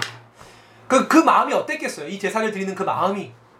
그렇죠? 두려움과 떨림으로 제사를 했을 것이다. 이것이 가장 중요한 제사에 임하는 제사장의 내적인 자세이고 오늘날 예배를 드리는 모든 성도들의 내, 적인 자세이다. 그러니까 자기가 구원받기 이전의 모습, 뭘 잃어버리면 안 된다. 죄를 망각해서는 안 된다. 음. 근데 우리가 마치 지금 현재 우리의 모습은 우리가 원래 그리스도인으로 태어난 것처럼 하나님의 은총을 너무나 당연시하고 반, 반비례해서 그와 반대로 이웃 나에게 베풀어진 하나님의 은총 그러니까 정말 죄인이었을 때 나에게 베풀어진 하나님의 은총의 관점으로서가 아니라 어, 정말 어떤 이 어떤 선민의 관점에서 우리의 이웃들을 바라보면서 그들을 정죄하고 그들에게 향하는 하나님의 자비를 제안하는 것이 우리들의 모습이 아닌가라고 생각을 합니다. 바로 이러한 마음 자세로 하나님께서 모세에게 명령하신 제사의 규례를 준행하는 것이 중요하다라고 하는 것을 우리는 반드시 기억해야 합니다. 그리고 바로 이 마음 모세와 아론이 제사를 드릴 때 먹었던 두려움과 떨림이라는 그 마음이 9장 끝에 가서는 백성 전체로 확산이 되죠. 9장 24절을 같이 볼까요? 9장 24절. 말씀을 한번 같이 같이 읽읍시다. 시작. 불이 여호와 앞에서 나와 제단 위에 번제물과 기름을 사른지라 온 백성이 이를 보고 소리를 지르며 엎드렸더라. 아멘. 여기서 우리 말에는 안 나오지만 소리를 지르며 with joy라고 나와요. 기쁨으로 소리를 지르며 그리고 엎드렸더라. 엎드렸다라는 두려움의 표시잖아요. 두려움의 표시. 그래서 두려움과 떨림과 기쁨으로 제사한 것이죠. 그러니까 모세와 아론의 마음이 백성들에게 다 일종의 이렇게 좋은 의미로 전이 된 거예요. 다 그 마음들이 이게 영향력을 끼친 것이죠. 어, 순종과 축복 보도록 하겠습니다. 음, 레위기 9장은 대제사장 인 아론의 취임식이다. 그러니까 데뷔 무대다. 그러니까 취임식이 아니라 취임식 이후의 첫 번째 제사이다. 하지만 그가 한 것은 딱 두 가지밖에 없어요. 하나님께서 모세에게 명하신 것을 있는 그대로 순종한 것과 자의적으로 한 것은 딱 하나밖에 없어요. 뭐 아론이 자의적으로 한 것, 백성을 축복한 것밖에 없어요. 축복한 거. 이제 이제 9장 그 23절에 아론이 백성을 향하여 손을 들어 축복함으로. 그러니까 아론이 한 것은 순종과 축복밖에 없다. 그러니까 대제사장이라고 하는 것이 어, 그러니까 이 순종과 축복의 본이 돼야 되지. 예수님도 요한복음 17장에 보면은 내가 아버지께 들은 것을 너희에게 말한다. 어, 너희들은 아버지의 백성이다. 그러니까 끊임없이 어떤 자신의 어떤 그 자기를 부인하는 말씀들이 계속 등장하죠. 그래서 여기 이 아론의 첫 번째 제사인 9장에서 등, 아론이 한 것은 순종과 축복밖에 없다라고 하는 것이죠. 대제사장으로서 그의 권위는 오직 여호와의 뜻에 철저히 순종하는 것과 백성들을 축복하는 것에서 나온다. 모세의 은퇴식이 초라하듯이 아론의 취임식 역시 마찬가지이다. 온갖 공허한 미사 여구 대신에 담담한 순종과 진실한 축복만이 있을 뿐이다. 10페이지 아래 친교 축복 그리고 하나님의 영광입니다. 우리 같이 한번 9장 24절, 20, 23절, 24절을 읽을까요? 시작. 모세와 아론이 흠악에 들어갔다가 나와서 백성에게 축복하며 여호와의 영광이 온 백성에게 나타나며 불이 여호와 앞에서 나와 제단 위에 번제물과 기름을 사른지라. 온 백성이 이를 보고 소리를 지르며 엎드렸더라. 아멘. 모세와 아론이 함께 회막에 들어갔다는 표현은 앞선 8장의 결론부에 기록된 너희는 7주야를 회막문에 머물면서 야시아부 와 라는 단어와 아주 깊은 연관성을 갖습니다. 그래서 하나님과의 그 깊은 영적인 관계, 하나님의 전에 머물고 하나님의 얼굴을 구하는 그 영적인 관계는 반드시 사람 사이의 우정을 증진시키죠. 그리고 바로 그것이 하나님의 임재의 증거이고 하나님께 영광이 된다라고 하는 것입니다. 아론이 여호와의 명령대로 제사를 드리고 그 제사가 모세와 아론의 사귐을 불러 일으켰을 때 하나님의 영광이 강력하게 나타나게 된다. 그리고 백성들은 그 앞에서 두려움과 기쁨으로 반응한다. 이 영광은 철저하게 순종으로 인한 것이며 하나님의 하나님에 의한 하나님을 위한 것이다. 철저하게. 8장과 9장이 모세의 은퇴식이고 아론의 취임식이라면 모세의 몫은 가슴살로 제한되고 모세와 아론의 영광은 전혀 없잖아요. 철저하게 하나님의 하나님을 위한 하나님의 의한 어, 제사가 드려지는 것이고 그것이 대제사장으로서 아론의 가장 큰 영예이고 권위다라고 하는 것이죠. 그래서 저는 8장과 9장이 우리들에게 물론 레위기 전체가 그러지만 참된 예배가 무엇인가를 우리들에게 일깨워 준다고 생각을 합니다. 아론의 첫 번째 제사는 기쁨과 두려움으로 시작해서 기쁨과 두려움으로 마무리됩니다. 그곳에는 모세의 명령에 대한 전적인 순종을 통해서 하나님의 뜻이 아주 선명하게 나타났고 인간의 자의적인 바램과 욕망은 철저하게 가리워졌습니다. 대제사장이나 백성들 모두가 간절함과 겸손함으로 하나님 앞에 예배했으며 하나님의 임재 안에서 모세와 아론 공동체 모두는 더 깊은 우정을 나누었을 것입니다. 백성은 제사장을 존경했고 제사장들은 백성을 축복했습니다. 그 결과는 하나님의 영광에 불이 임한 것이죠. 오늘 우리들의 예배가 어떠한가? 예배자로서 우리들의 자세와 태도는 어떠한가? 우리의 인생 속에서 구원이라고 하는 극적인 반전의 드라마를 쓰신 하나님께 대한 경의와 감사 그리고 기쁨으로 예배하고 있는가? 온전한 순종을 통해서 하나님의 뜻을 나타내고 있는가? 예배를 통해 공동체의 친교와 우정은 강화되고 있, 는가 새로운 지체를 받아들이며 서로에게 헌신하고 있는가? 그렇게 우리의 공동체는 하나님의 임재와 영광이 나타나고 있는가? 하나님의 임재가 없는 예배는 공허하죠. 거기에는 자기의 감정과 뜻, 의지만 있을 뿐입니다. 두려움과 기쁨과는 반대로 지루함과 안이함, 나태와 무심함이 공간과 시간을 지배합니다. 겸손함을 잃어버린 회개는 더 큰 죄를 낳을 뿐이고 서로를 축복하기는커녕 원망과 미움, 더 나아가서 무관심이 고착화되는 것이죠. 우리 예배를 달성할 필요가 있겠다. 마지막 10장입니다. 제사의 첫 번째 실패, 나답과 아비후의 죽음이죠. 어, 10장에서는 이제 나답과 아비우의 죽음이고 바로 앞에서 이야기했던 참된 예배의 모든 요건을 만족시키지 못합니다. 그러했기 때문에 나답과 아비우는 죽은 것이죠. 그들은 하나님의 명령이 아닌 자의적으로 또는 혹 당시에 이방에서 유행했던 방식을 따라서 왜냐하면 그게 더 어 뭐 지금은 모르겠지만은 그 당시 문화에서는 훨씬 더 일반적이었고 보편적이었고 백성들의 환심을 사기 좋았던 것이었고 준비하기 편리했고 뭐 그러지 않았겠어요? 어, 그래서 다른 가르침 이방의 제, 제사의 문화를 따라서 행동함으로써 율법을 준행하지 않았습니다. 그들의 동기는 하나님의 영광도 백성을 축복하기 위한 것도 아니고 오직 자기의 영광이었죠. 여호와의 불이 내려와서 백성들이 엎드러지고 기뻐하는 것을 보면서 모세와 아버지 아론의 영광이 높아지는 걸 보면서 자신들도 그 영광을 받고 싶은 것이었고 어, 굉장히 중요한데 예, 이거는 철저하게 제 상상인데 모세와 아론이 회막에 들어가서 서로 우정을 확인하고 친교하잖아요. 이 나답과 아비우가 죽은 다음에 누가 등장하냐면 이 나답과 아비우 형제가 등장해요. 아론의 나머지 그러니까 세 번째 네 번째 아들이 등장해요. 이다말과 엘리아 엘리아셀이 등장한다고요. 그러니까 내 생각에는 모세와 아론도 형제잖아요. 그러니까 아마도 나답과 아비우는 모세와 아론과는 반대로 이 엘라셀과 이 이다마를 어떤 경쟁자로 여긴 것이 아닌가. 100%제 상상이야.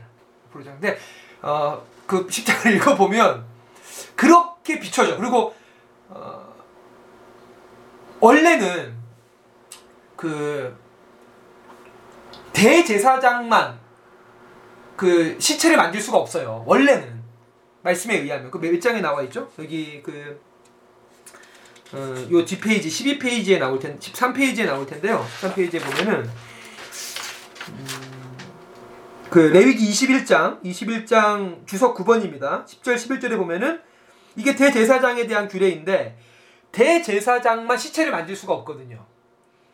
그러면 아들들을 만질 수 있어야 돼요. 형제들은. 그러니까 나답과 아비유의 시체를 진영 밖으로 옮길 때그 그, 그 조, 조카들이 그러니까 사촌 동생들이 옮기죠. 사촌 동생들이. 그러니까 그러한 것도 것을 보더라도 어 그러니까 우리가 뭐 그 마태복음 6장 말씀에 너희가 여호와께 제사 드리려다가 형제에게 원망 들을 만한 일이 생각나거든 제사를 중, 중단하고 그와 화, 화목한 뒤에 제사 드려라라는 말씀처럼 아마도 이 나답과 아비우와 엘르아셀과 이다말이 경쟁 관계가 아니었을까라고 하는 그런 추측까지도 가능하다고 저는 충분히 이게 어, 이렇게 우리가 상, 그 합리적인 상상이다라고 생각이 됩니다. 하나님의 명령 대신에 자의에서 출발했고 순종이 아닌 불순종을 행했고 백성을 축복함이 아니라 자신의 높아짐을 바랐으며 우정과 친교 우정과 친교가 아니라 대결과 경쟁이 작동했다. 그들의 예배에는 그렇죠. 그렇기에 이들의 죄는 결코 간과할 수 있는 것이 아니다. 이들에게 내려진 심판은 결코 가혹, 가혹하거나 하나님의 일시적인 분노로 인한 충동적인 것이 아니었다라고 하는 것이죠. 4절에서 6절과 같이 아론과 그의 아들, 그의 아들들, 그러니까 형제들도 시체조차 만질 수 없었고 애통해서도 안 된다는 명령은 이 죄의 엄중함과 또 아버지와 형제들에게도 나답과 아비우 범죄와 심판에 있어서 작지 않은 책임이 그들에게도 있음을 보여 보여준다라고 이렇게 생각을 하죠. 한번 계속 읽어주시겠어요? 하나님의 심판이 더 혹독한 것은 이것이 아론의 아들들의 첫 번째 제사였다는 것이다. 물론 첫 번째가 아니었어도 변명의 여지는 있을 수 없을 것이지만 모세와 아론의 이 취임 이 취임식이라는 이벤트성 제사가 끝나고 굉장히 이거는 좀 이렇게 이, 그냥 다른 표현이 없더라고. 그러니까 이벤트성 제사 이게 이, 맞는 말은 아닌데 이 끝나고 이제 본격적인 일상적 제사가 시작되는 시점에서 전적으로 왜곡된 제사에 대한 대해 심판 외에 다른 선택은 없어 보인다. 즉 하나님의 충동적인 심판이 아니라는 점이다. 동의하세요? 네. 그러니까 일상적 제사의 첫 번째거든. 사실 일상적 제사. 이제 본격적으로 그러니까 루틴한 제사가 시작이 되는 거예요. 일상적 제사가. 그 제사에 있어서 모든 부분의 제사의 조건을 만족시키지 못한 내적으로나 외적으로나 물론 여기에는 외적으로만 나와 있지만 그 외적인 불순종의 동기가 그 이면에 있지 않았을까 하나님의 얼굴을 구하지 않고 두려움과 기쁨과 감사가 아니고 공동체의 친교가 아니라 대결과 어떤 그런 음, 경쟁이 작동한 그런 예배라는 점에서 이 심판은 어, 변명할 여지가 없다. 여기서 우리는 인간의 나약함과 다시 한번 직면하게 된다. 직전에 바로 8장과 9장에서 모세와 아론의 영광스러운 제사를 눈으로 보지 않았는가? 설명도 할 수 없는 불이 하늘로부터 내려오지 않았는가? 백성들은 그 진, 백, 백성들의 그 진실하면서도 겸손한 반응을 보지 않았는가? 그럼에도 불구하, 불구하고 이들은 완전히 왜곡된 제사를 드리고 있습니다. 그러니까 마치 아론이 한순간에 죄인에서 의인으로 변화된 것처럼 하나님의 은총 안에서 백성 전체를 죽일 뻔했다가 백성 전체를 구, 이 거룩과 속죄로 이끄는 대제사장이 된 것처럼 역시 한순간에 어, 정말 나답과 아비우처럼 타락할 수도 있는 것이 우리 인간이다. 라고 하는 것을 우리가 반드시 기억해야 돼. 한순간에. 그렇죠? 이처럼 인간의 본성에는 뿌리 깊은 죄의 경향, 경향성이 여전히 강하게 작동하고 있다. 우리를 새롭게 하시는 하나님의 은총 안에서 진정한 감사와 동시에 겸손히 우리의 연약함을 인정하는 회개만이 우리를 이 거룩과 정결로 어, 이끌어 갈 것이다 라고 하는 것이죠. 그러면서 이제 3절에 모세 모세가 어, 왜 나답과 아비우가 죽었는지에 대해서 이야기하죠. 어, 그러면서 모세가 아론에게 이르기를 10장 3절에 여, 이는 여호와의 말씀이라 이르, 이르시기를 나는 나를 가까이 하는 자 중에서 내 거룩함을 나타내겠고 온 백성 앞에서 내 영광을 나타내리라 하셨느니라 아론이 잠잠하니 라고 되어져 있습니다. 나답과 아비우의 죽음 이후의 첫 번째 말씀이죠. 2절과 3절 사이의 긴 침묵을 우리는 생각해야 돼요. 왜냐하면 나답과 아비우는 아론의 아들이지만 또 모세에게는 누, 누구예요? 조카. 조카라고 조카. 조카가 죽은 거예요. 아무리 모세가 하나님의 영광을 위해서 하나님께 온전히 순종하는 사람이라 그래도 모세의 죽음 앞, 조카들의 죽음 앞에 모세가 흔들리지 않지 않을 수가 없었겠지. 흔들리지 않. 그러니까 요 2절과 3절 사이에 나답과 아비유의 의 죽음과 어 그리고 어 3절 그 죽음을 처리하는 과정에 대한 모세의 명령 이 사이에는 아주 긴 침묵이 어, 자리 잡고 있을 거라고 생각이 됩니다. 그리고 그 침묵을 깬 말씀이 3절이고 나는 나를 가까이 하는 자 중에서 내 거룩함과 영광을 나타낼 것이다. 바로 나답과 아비유가 심판을 받은 가장 근본적인 이유는 바로 이것. 나를 가까이 하지 않았기 때문이다라고 하는 거예요. 그 규례를 어겼기 때문이 아니고 나를 가까이 하지 않은 것이 그러니까 제사의 외적인 규례 이면의 동기, 그들의 내적인 태도가 어긋났기 때문이다라고 말씀을 하시는 것이죠. 그러하기에 거기에는 두려움과 기쁨이라는 정서도 없으며 모세와 아론과 같은 친교도 없고 하나님의 임재와 영광도 나, 타나지 않습니다. 오직 자신들의 영광 백성들 앞에서 권위와 영향력을 위해서 조작되고 연출된 불로 분양한 것이죠. 그 불은 다른 불이라고 나와 있고 어떤 번역에는 그러니까 그들이 만든 불 이렇게 나와 있어요. 그들이 만든 불. 그러니까 하늘에서 불이 내려왔잖아요. 9장 24절에. 그러니까 그 불을 연출하는 거예요, 이들은. 그 불을. 아마 이런 걸 거야. 화약 같은 거야. 그 당시에 화약 같은 게 있었을 테니까. 불이 잘 붙는 성질의 어떤 이런 어 뭐 나무 같은 거 이런 걸 가지고 불이 이렇게 팍팍 튀는 그런 거를 연출하고 싶었겠지. 왜냐면 나도 어 내가 아론 아들이야. 뭐 이런 거지 일종의. 어. 오늘날에도 그러지 않나. 어. 하나님의 임재를 연출하고 있지 않나. 음악, 조명, 어. 그런 것들로 하나님의 영상, 어. 그런 것들로 하나님의 임재를 연출하고 있지 않나. 라고 생각이 됩니다. 아론이 잠잠했다고 성경에 나와 있는데 왜 아론이 잠잠했을까? 당연히 여기서의 침묵이라고 하는 것은 성찰과 뉘우침의 침묵이죠. 자기가 아들을 가르치지 못했다. 그리고 아마 나는 아론이 뭐를 떠올렸겠어요? 금송아지 사건을 떠올리지 않았을까 싶어요. 그리고 어, 그러니까 아담이 아담이 자신의 죄를 언제 깨닫죠? 자기가 선악과를 먹어 사, 선악과를 먹은 것이 심각한 죄라는 걸 언제 깨달아요? 가인이 아벨을 죽였을 때 깨달아요. 가인이 아벨을 죽였을 때 자기가 선악과를 먹 선악과를 먹으면 죽으리라. 정령 죽으리라. 안 죽었거든요. 그 먹고 안 죽었다고. 어? 안 죽네? 근데 가인이 아벨을 죽이는 순간에 아 진짜 죽는구나.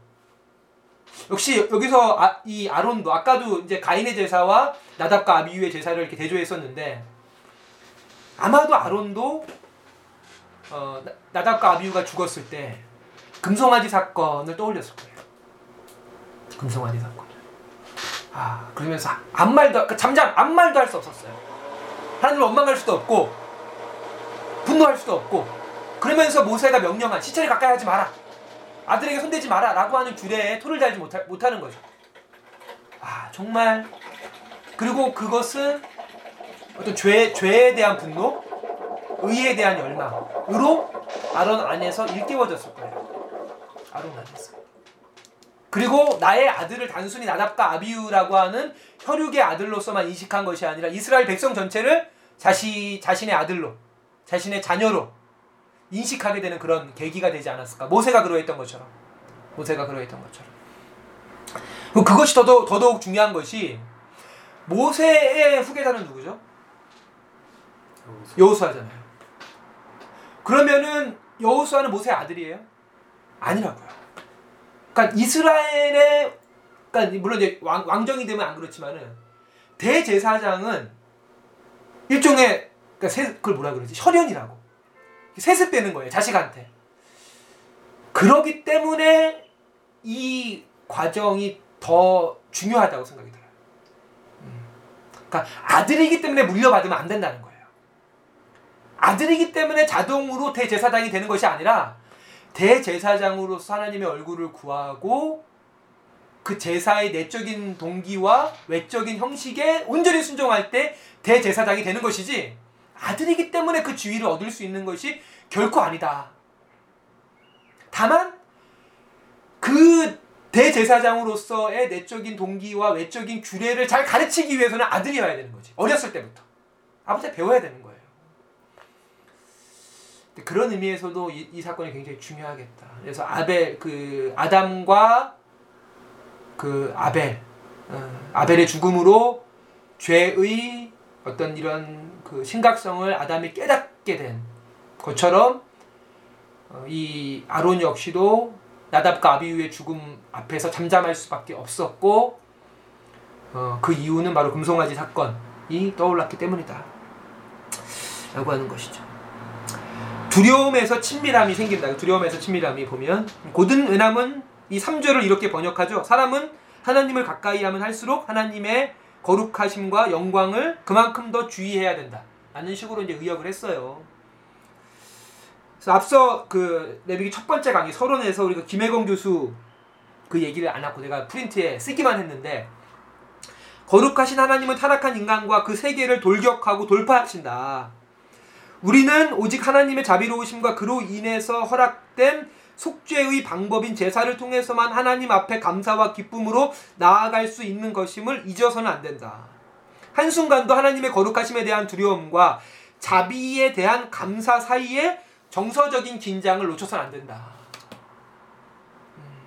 그렇지 않으면 하나님을 만홀히 여기게 되고 하나님을 경홀히 여기게 되죠. 10계명 1계명이 뭐지?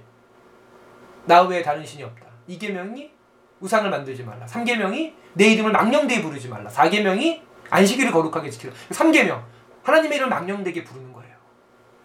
이것은 아이러니하게도 자비에 대한 지나친 믿음에서 기인하는 거죠. 그러니까 하나님의 거룩하심에 대한 두려움이 상실된 거예요.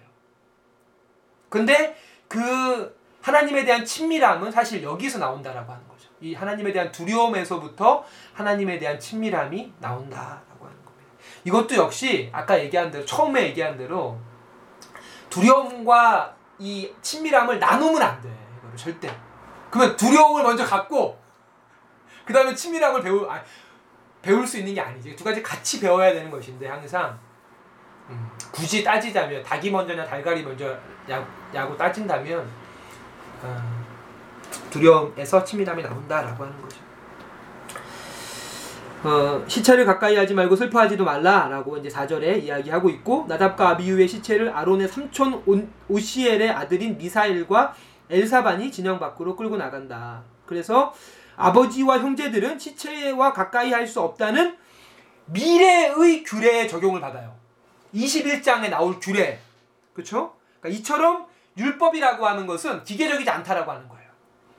그러니까 모세가 어떤 기계론적으로 하나님께 영광을 영광을 받아서 물론 주어진 율법들도 있지만 상당 부분은 어떤 경험 속에서 사건 속에서 주어지는 율, 율법들 계시들도 있다라고 하는 것이죠. 계시들도 있다. 근데 그렇게 요한 계시록도 봐야 되는 거죠. 요한 계시록도 요한이 반모섬에서 꿈속에서 받은 것이 아니고 뭐 언젠가 우리도 요한계시록 제자반을 할 때가 있겠지만은 그런 식으로 성경을 우리가 인격적으로 읽을 필요가 있겠다. 무슨 말씀인지 아시겠죠, 저는? 같이 한번 그 다음에 읽어주시죠. 제사장 대제사장과 그의 가족이라고 성전에서 일어난 일이라고 해서 이 조항의 예외가 될 수 없다. 오히려 백성들 앞에 순종의 본을 보여야 한다. 법을 지키지 않는 자가 어찌 법을 지키라 말할 수 있겠냐. 네, 앞, 앞서 얘기한 대로 대제사장은 단순히 어, 제사를 집례하는 자뿐 아니라 그 제사법이 담겨 있는 이 율법을 바탕으로 백성을 판결하는 대법관과 같은 역할을 하기 때문에 어, 백성에게 율법을 지키라고 가르칠 책임이 대제사장이 거의 두 번째로 중요한 의무잖아요. 본인이 율법을 지키지 않는다면, 본인에게 예외를 적용한다면 어떻게 백성들이 율법을 지키겠는가라고 하는 거죠. 그런 의미에서 아주 혹독한 규례가 아론에게 주어지는 거예요. 아론에게 아주 혹독한. 이것은 제사 규례라기보다는 성결법이거든요. 21장. 이제 17장부터는 성결법이잖아요. 삶의 규례인데 삶의 규례가 첫 번째로 주어지는 거예요. 16장 이전에. 16장 이전에. 그런 의미에서 이제 안타까운 것들을 좀 썼어요. 보니까 박근혜가 제일 많이 했던 얘기 중에 하나가 법질서 확립이에요. 법질서 확립. 김순환 검찰총장이 작년 12월 2일에 임명됐을 때 취임사가 법질서 확립하겠다. 박근혜도 올해 1월 26일 날 그 신년 기자회견에서 법질서 확립하고 부정부패 근절하겠다. 라고 주문을 했는데 작금의 청와대 인사들과 대통령 측근들의 모습을 보십시오. 법을 지키기는커녕 오히려 그 법의 빈틈과 한계들을 이용해서 자신의 공적인 권한으로 사적인 이익을 치부하는 쌓는 모습은 정말 법을 몰라서 법을 어기거나 현실과 생계의 어려움 때문에 법을 어기거나 또는 이 사회의 악과 권력과 자본의 모순을 지적하기 위해서 법을 어기는 이들과는 질적으로 다르다. 어, 그런데 그런 사람들은 뭐 사실 검찰청 근처도 안 가. 반대로 한상균 같은 사람들은 8년을 먹고 말이죠. 그렇죠? 그래서 14페이지 위에 세 번째 줄에 어떻게 아들이 죽었는데 슬퍼하지 말고 그 시체도 가까이 하지 말지니 말라 말라는 식으로 감정적으로 이 말씀을 우리가 이해해서는 안 된다. 제사장은 오늘날로 말하면 고위공직자이고 그들이 먼저 규례를 철저히 지켜야 되고 백성들에게 본이 되어야 하며 존경과 신뢰를 받아야 한다. 음. 그렇죠? 그리고 아까 이야기한 대로 어, 시체와 접촉하지 말고 머리를 옷을 찢지 말고 머리를 풀지 말라는 것은 대제사장에게만 주어진 규례인데 이것이 그 엘리아셀과 이다마엘 그러니까 아론의 아들들 그러니까 일반 제사장에게도 적용되고 있는 것만 보더라도 아답과 나비우의 범죄가 얼마나 큰 죄인지도 알 수 있는 것이죠. 어, 온 이스라엘 족속은 슬퍼하라고 레위기 11장 6절에 말씀하고 있습니다. 아버지 아론과 형제들은 나답과 아비유의 죽음에 대해서 슬퍼해서는 안 되죠. 하지만 온 이스라엘 백성은 슬퍼해야 합니다. 그렇죠? 8장과 10장에서 8, 9, 10장에서 회중에게 주어진 명령을 보면은 모여라. 그리고 슬퍼해라. 라는 거라니까. 두 개. 딱 회중한테 주어진 명령은 두 가지예요. 모여라. 니네들은 다 모여라. 그리고 슬퍼해라.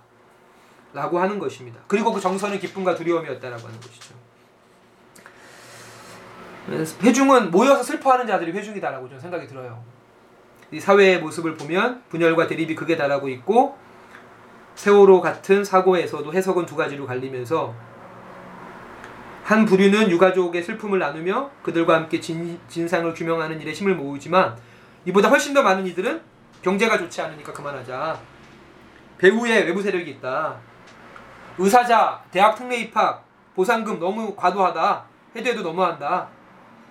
라고 말하고 있고 어떤 사람들은 심지어 단식하는 세월호 유가족과 시민운동가들 앞에서 폭식 퍼포먼스를 벌이기도 하는? 이 백성들의 슬픔은 아들과 형제를 잃은 아론과 엘라셀과 이담, 이다말에게 큰 위로였을 것이고 동시에 남은 제사장들과 백성들 모두 나답과 아비유의 죄에 대한 공동의 책임 인식과 다시는 그와 같은 죄를 짓지 않겠다라고 하는 아주 큰 결의가 일어났을 것입니다. 그 다음에 레위기 10장 9절 11절에 보면은 술을 마시지 말라라고 하는 이런 규례가 나와 있습니다. 그렇죠? 이거 역시도 제사장들에게만 주어진 규례이죠. 앞선 나답과 아비유 장례에서도 어, 제사장의 규례와 백성들의 규례가 다른 것처럼 술에 대해서도 그러합니다. 그러니까 보편적 규례가 아니라고 하는 거예요. 제사장들에게만 적용된. 그러니까 제사장들에게만 적용된 것이 아니고 회막에 들어갈 때는 술을 먹지 말라는 거예요. 따지면 정확히 따지면. 그러니까 백성들도 마찬가지지. 백성들이 회막에 제사드리러 들어갈 때 술 먹고 들어가지 마라라고 하는 거예요. 제사장도 마찬가지고. 그 반대로 말하면 어, 제사 드리기 제사 드리지 않을 때는 술을 먹을 수 있다라는 것으로 해석될 수 있다라고 저는 충분히 생각을 합니다. 음, 그렇죠. 그래서 그 위에서 열 번째 줄에 제사장이든 일반 백성이든 일상에서는 술이 허용되지만 회막과 회막에서 제사와 가르침을 행할 때는 철저히 술을 금해야 된다. 이 가르침을 행할 때도 그만 금해야 된다라고 이제 예, 언어를 보면 나와 있죠. 그리고 그 이유는 10절과 같이 분별과 가르침을 위해서입니다. 분별과 가르침을 위해서 회막에 들어갈 때는 술을 먹지 마라. 술은 우리의 감정적인 고향은 돕지만 반대로 이성적인 활동은 좀 방해하는 경향이 있죠. 그렇죠? 제사장에게 가장 중요한 것은 율법을 따라 판단하는 것입니다. 세세하게 율법이 기록되었지만 사실 애매한 부분들이 많이 있죠. 그리고 그 애매한 부분이 바로 여기 뒤에 나오는 10장 16절에서 20절이에요. 10장 16절에서 20절에 뭐가 나오냐면 이 남은 두 명의 아들 엘르아셀과 이다, 이다말이 이담 이다말이 제사를 드리는데 화목제예요. 그래서 어떤 몫을 남겨야 돼요. 염소에서 일정 부분을 남겨야 되는데 그러니까 화목제가 속건제인가? 속죄제죠. 남겨야 되는데 남기지 않고 다 태워버린다고요. 율법을 어긴 거예요. 남기라고 했는데 그러면 당연히 심판을 해야지. 근데 심판을 안 한다는 거예요. 모세가. 그러니까 율법이 기계적으로 적용되는 게 아니에요. 그러니까 뭐 술을 먹지 말아야 되는 이유는 제사장이 회막에 들어가서 술을 먹지 말아야 되는 이유는 율법을 기계적으로 적용하지 않고 그 상황에 맞게 적용을 해야 되기 때문에 그런 것이죠. 그리고 지금 엘라살과 이다마엘이 남기지 않고 다 태운 것은 나답과 아비유가 지은 죄의 동기와는 다른 것이잖아요. 두려움이 너무나 커서 한 것이지. 두려움이 너무나 컸기 때문에 다 태워버린 것이지. 그래서 이제 그 아론의 어떤 설명, 아론의 변명에 대해서 모세가 받아들이게 되고 오케이 좋다, 어, 좋게 여긴다라고 이제 말씀이 끝 끝나게 되는 것이죠. 어, 그래서 술을 먹지 말라는 것이죠. 음, 애매한 부분들이 있기 때문에 감정적으로 판단해서는 안 되죠. 기분 내키는 대로 사사로이 또 친분에 따라서 율법을 해석해, 해석하고 적용해서는 안 되죠. 율법에 대한 철저히 이성적인 이해와 함께 동시에 하나님 앞에서의 정직하고 겸손한 마음 자세, 때로는 우림과 둔김을 사용하기도 해야 됩니다. 그리고 이스라엘 백성에 대한 지극한 사랑으로 판단해야 됩니다. 이 세 가지 요건이 조화롭게 작동해야 되는 것이죠.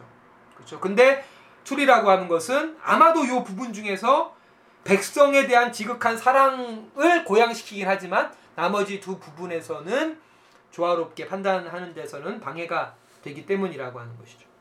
그래서 마지막에는 바로 요 술을 먹지 말, 말아야 되는 이유에 대한 구체적인 예가 16절부터 20절에 아론의 아들들의 기, 제가 귀여운이라 진짜 나보다 나이가 3,500살 많은 분들에게 되게 귀여운 실수라는 말을 붙였는데요. 음. 그렇죠. 여기서 약간 이제 여기 부분에서 우리가 좀 중요하게 봐야 되는 게 앞선 부분에 우리가 공부한 내용들이 적용이 되기 때문에 좀 구체적으로 봐야 되는데 나답과 아비후의 범죄 이후 남은 두 명의 아론의 아들인 엘르아셀과 이다말이 또 실수를 하죠. 소재와 화목제에는 자동적으로 제사장의 몫이 할당되었지만 속죄제의 경우는 달랐습니다. 그러니까 속죄제의 경우에는 어, 피가 뿌려지는 그 장소, 그러니까 성소 안에 피가 뿌려지는 제사에 대해서는 제사장의 몫이 없었어요. 그렇죠? 그러니까 성소 안에 피가 뿌려지는 경우가 언제입니까? 대제사장의 속죄제이거나 회중의 속죄제이거나 이때는 번제처럼 다 드려야 되지만 회, 성소 안에 피가 뿌려지지 않는 속죄제, 그러니까 족장의 속죄제나 평민의 속죄제의 경우에는 제사장의 몫이 있었죠. 그런데 지금 드리는 이 제사가 평민의, 그러니까 족장의 속죄제라고 하는 그 근거가 어디에 있어요? 염소. 염소라고 하는 거죠. 염소. 재물이 염소라고 하는. 어, 재물이 염소이기 때문에 그 레위기 6장 25절에 보면은 평민이나 족장의 속죄 제물로 염소를 드렸기 때문에 지금 이들이 드리고 있는 제사는 제사장이 몫이 있는 속죄제인 것이죠. 어, 그런데 어, 이들은 제물을 다 불살라 버렸고 모세는 이에 대해서 크게 분노합니다. 그렇죠? 그리고 이 모세의 분노는 어떠한 경우에도 하나님의 규례가 철저하게 지켜져야 함을 의미했고 음, 또한 다른 의미로 봤을 때 나답과 아비유의 죽음이라는 아론 가문에 내려진 심판과 재앙에도 불구하고 제사장의 몫은 상실되지 않으며 음, 하나님은 제사장들의 몫을 반드시 보장하신다라고 하는 것을 상기시키기도 하죠. 그래서 예수님도 그러고 모세도 그러하고 일꾼들은 그 일한 것에 대한 싹을 받아야 된다라고 이야기해요. 그렇죠? 이게 모세와 그 예, 바울과 예수님, 그러니까 바울은 바, 자기는 받지 않았는데 어, 그 아래 이제 디모데라든지 다른 그 선교사들에게는 자신의 몫을 받아야 된다. 마땅히 바, 일한 자들은 그 일한 것의 몫을 받아야 된다라고 이야기를 하죠. 받아야 돼. 그러니까 지나친 헌신은 음, 또 다른 자기 자랑이야. 지나친 헌신. 내가 보기에 지속 가능하지도 않고 보상 심리가 작동해서 어, 그거를 물질적 보상이 아니더라도 어떤 정신적인 명예라든지 이런 것들을 반드시 보상받고 싶어 해. 음, 그래서 지나친 보상은 안 되겠지만 적정한 보상은 받아야 된다고 생각이 들어요. 그래서 모세의 분노에 대해서 아론은 앞선 나답과 아비우 사건의 트라우마로 인해서 인한 실수였다라고 모세에게 설명하고 모세는 이것에 동의하게 되는 것이죠. 음, 그랬을 때 아래서 두 번째 단락에 율법을 판단하는 기준은 율법만이 아니다. 율법만을 기준으로 했을 때 엘르아셀과 이다말의 행동은 분명히 죄악이다. 하지만 이 경우에는 정죄되지 않고 이해된다. 이처럼 율법은 피도 눈물도 없는 무정한 것이 아니라 인간과 생명을 위한 것이다. 아래 주석 11번에 보면 이르시되 안식일이 사람을 위해서 있는 것이지 사람이 안식일을 위해서 있는 것이 아니다라고 하시는 예수님 말씀이 있죠. 음. 어, 역시 레위기는 율법책이 아니라 역사책이다. 그러니까 레위기의 역사는 율법은 역사라고 하는 배경 속에서 읽어야 한다. 라고 하는 거예요. 그런 의미에서 동성애자를 돌로 쳐 죽이라고 하는 그 구약, 어? 이 모세 오경의 말씀을 오늘날에 있는 그대로 적용해서 돌로 쳐 죽이, 죽이자고 이야기하는 기독교인들이 그게, 응? 말이 되겠냐고 하는 거지, 진짜. 그리고 바로 이것이 10절에서 11절에서 말하고 있는 분별과 가르침의 어떤 직접적인 신뢰가 16절부터 20절에 나오고 있는 것이 아닌가라고 이렇게 생각을 합니다. 어, 네, 내용을 다 마쳤고 어, 시간이 얼마나 음, 갔는지요. 마무리하겠습니다. 그 어떠셨나요, 전사님? 네, 그 아론의 아들이 죽는 거 보면서 어, 그리고 또 아론이 그것에 대해서 슬퍼하지 않고 음. 또 자기 아들의 잘못에 대해서 공감하고 또 책임지고 음. 또 본을 모이, 보이는 모습 속에서 참 제사장에 지기 쉽지 않고 음. 또 많은 사람에게 본을 보여야 하는 음. 그런 무게들을 느꼈던 것 같아요. 음. 제 사회에도 그런 부분이 좀 있어야 되지 않나 그런. 생각도 들었습니다. 맞아요. 조상이 같이 해줘서 같이 해줘가지고 이거 8장부터 12장 16페이지짜리 어, 장대한 내용을 마무리할 수 있었다고 생각이 들고 제가 이 나답과 아비우 심판을 보면서 저는 한 가지 좀 이렇게 제안에 들었던 도전은 무엇이었냐면 어, 구약 성경에 나오는 좀 이해되지 않는 하나님의 심판을 한번 다 이렇게 모아서 좀 공부해 보고 싶다. 납득이 안 되는 게 많잖아요. 뭐 갑자기 땅이 갈라져서 빠져 죽기도 하고, 그러니까 그것들의 이유를 한번 다 한번 하나님이 결코 그러니까 구약의 하나님은 심판의 하나님이고 신약의 하나님은 자비의 하나님이 아니라고 하는 것들을 한번 이렇게 좀 다 모아서 공부해 보고 싶다. 어, 라고 하는 좀 그런 생각이 어, 들었어요. 들었어요. 어쨌든 역사책으로서 모세의 우경을 어, 이해해야 된다. 우리가 1장부터 7장까지는 율법으로서 모세 우경을 이해했다면 8장부터 10장에서 비로소 역사로서의 이 레위기를 우리가 만나게 되고 거기에서 그동안 조금 지루하고 의미 없이 느껴졌던 율법의 조항들에 대한 우리의 이해가 굉장히 현실적이 예, 되어진다. 어, 누가 진짜 이 레위기를 어, 그 인류 역사 최고의 수면제라고 했는가? 어? 나 진짜 지금 한 한 달 한 달 반째 내 얘기만 보고 있거든. 너무 봐도 봐도 재밌는 거야 진짜. 어떨 때는 힘이 들어 너무 재밌어가지고 그러니까 모세가 바울 다윗이 그런 얘기 하잖아. 내가 여호와의 율법을 사모해서 내 마음이 상한다. 그런 얘기가 있거든요. 마음이 상한다. 좀 이해가 돼 그게. 막 너무 너무 할 게 많은데 시간은 또 부족하고. 아, 어쨌든 아, 공동체 안에서 우리 깨달음이 더 깊어지고 있는 것 같아서 감사를 드립니다. 예, 기도하고 마치겠습니다. 하나님 아버지 오늘도 레위기 제자반 녹음을 잘 마치게 하시니 감사합니다. 어, 모세와 아론의 마음으로 그 마지막 제사이자 첫 번째 제사의 마음으로 하나님께 예배하는 저희들이 되게 하시고 그를 통해서 우리의 예배가 공동체의 코이노니아를 더 풍성하게 하고 또 우리의 예배 가운데 하나님의 임재와 하나님의 영광이 더 충만하게 나타나기를 원하오니 우리 예배를 새롭게 하시고 예배 드리는 우리의 마음을 새롭게 하여 주옵소서. 감사드리며 예수님의 이름으로 기도합니다. 아멘. 수고하셨습니다. 수고하셨어요.